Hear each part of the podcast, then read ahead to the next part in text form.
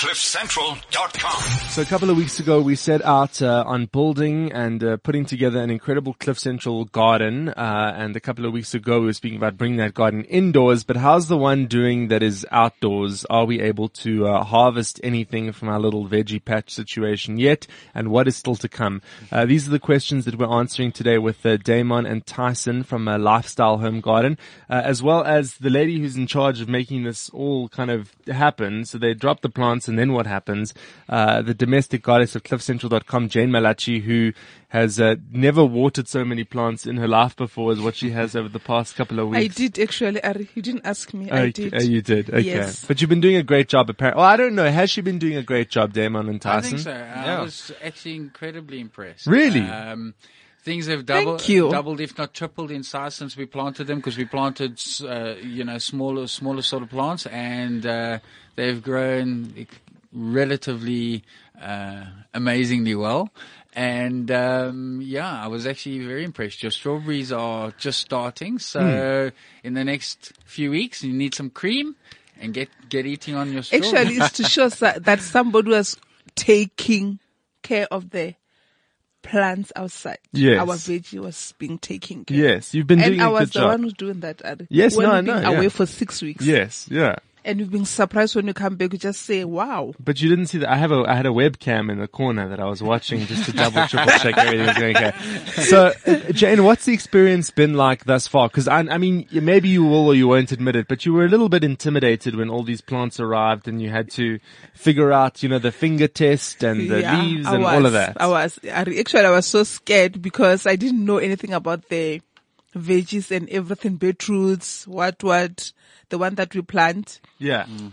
After like a day, oh, we plant that and tomorrow morning I went outside and I just put the water. I was like, oh my God, did I put like a lot of water?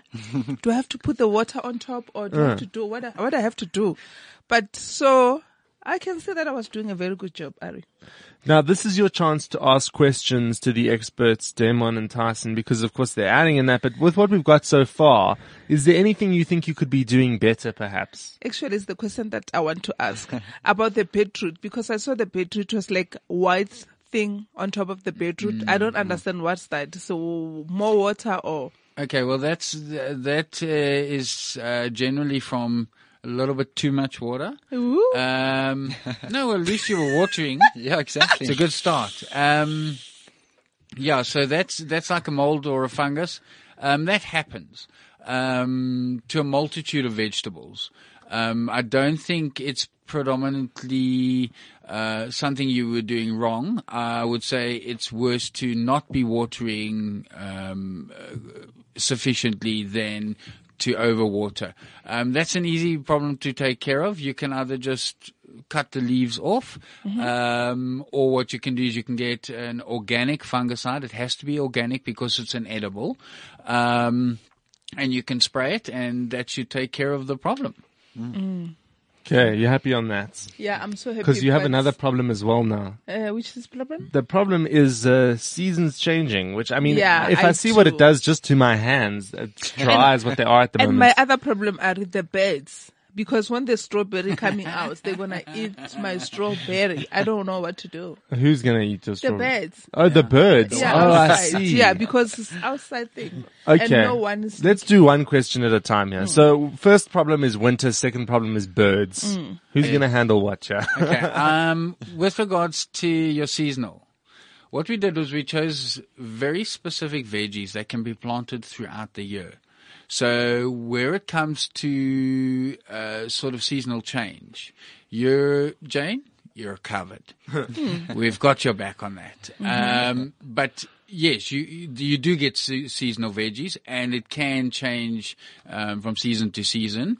Um, if you if you utilize your veggies and herbs regularly, um, you should really get the full uh, um, yield out of out of out of the plant before it's time for it to say goodbye and your winter or your summer veggies, depending on which is coming in at what time of the year, um, uh, get uh, uh, before it becomes time to plant your next seasonal crop. Um, but you you do get um, a lot of the stuff like we've given you that um, will be uh, usable for most of the year. Tyson, birds. Yeah, birds. Uh, something you can't get away from. Um, Yeah. They come when you least expect it. And, uh, you know, the thing is, what, what you got there is working quite well. Um, if, if you have got birds coming to pick on, on your fruiting, um, stuff, what you can do is use a net. Um, you can get some sort of, um, mesh around. You can even utilize a tunnel system that we have. Um, there, there's quite a few ways and means of getting around the birds, but if it's in an open area, you know, giving back to bird life is not maybe the end of the end of the world. You know, they, they they are going to only take what they need. Um, you know, when you've got snails, when you when you've got um, your worms coming in, they can do a bit more destruction than your birds do. So yeah, just bear that in mind. And the wor- the worms. When when we're talking about the worms, like there's the what do you call the lettuce. So if there's worms into that lettuce, what what I have to do? Well, you can. You can actually spray. You can you can spray for that as well. But uh, I run a personal philosophy of you know everything has a purpose in life. So, if, for example, you kill the worms, you're killing a moth, uh, a species of moth, or a variety of butterfly, etc., etc. So, it's best obviously to try and com- accommodate that without um, using pesticides and those sort of things. Uh, like Tyson says, you can, uh, for example, put a frost cloth over, which uh, makes it a lot harder for them to get into um, but it still provides enough light through and that sort of thing. Um, I just want to end off with sharing is caring, Jane. Yeah. one for you, one for the bird. Um, Yeah. Now, obviously the birds know how to harvest pretty well, clearly. Um, but is there a trick to this? I mean, do you just pick the strawberries off? Is there any specific way that one goes about reaping the, the benefits of what you've sowed? Um, definitely. Um, you know, when it comes to harvesting and things like that, uh, you know, picking a strawberry is picking a strawberry. Um, you, you, you, they, they, they sort of on like tendrils and then they sort of hang. So, you know, as long as you, you nip it just above uh, the straw, the fruit itself, that's not a problem. Um, if you if you sort of using lettuce, lettuce, you know, some things you don't want to cut too short. If you cut them really, really, really short, like ground level short, then the chance you lose it is far greater. So always leave a little bit, probably depending on what variety of, of herb or veggie we're talking about, a couple of centimeters, or just use what you need.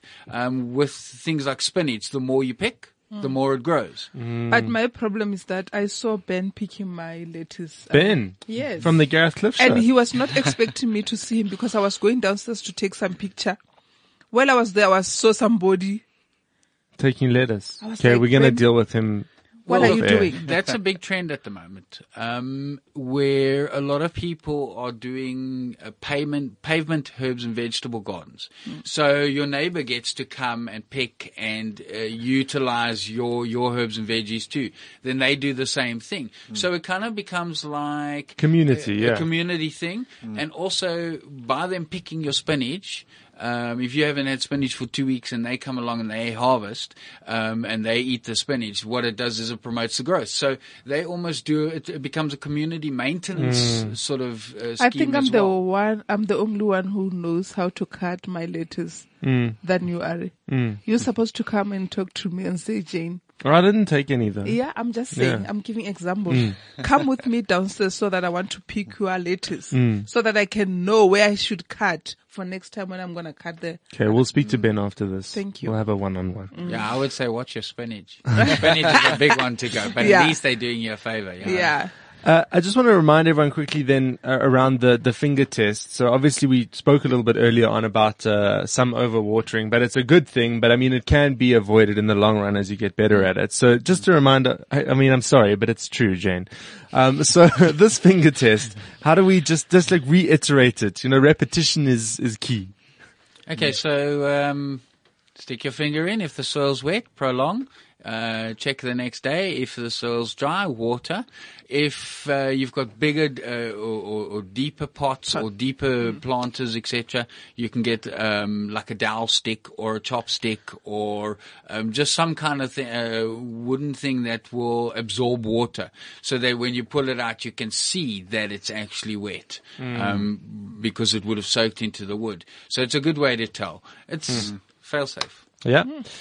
Uh, speaking of uh, failing safe, um, I mean, can you fail really with kind of what companion plants you put around your edible garden? Uh, it's like there's stuff completely that you should really just avoid. How do you sort of straddle that line? Okay, there's um, a number of uh, different things. Uh, marigolds are predominantly summer based, um, purely for the fact that if you look at winter, you don't have as many pests and diseases. So it's nature's perfect uh, companion, basically, um, perfectly designed to be around when we have the bulk of your your your your vegetable predators, so to speak.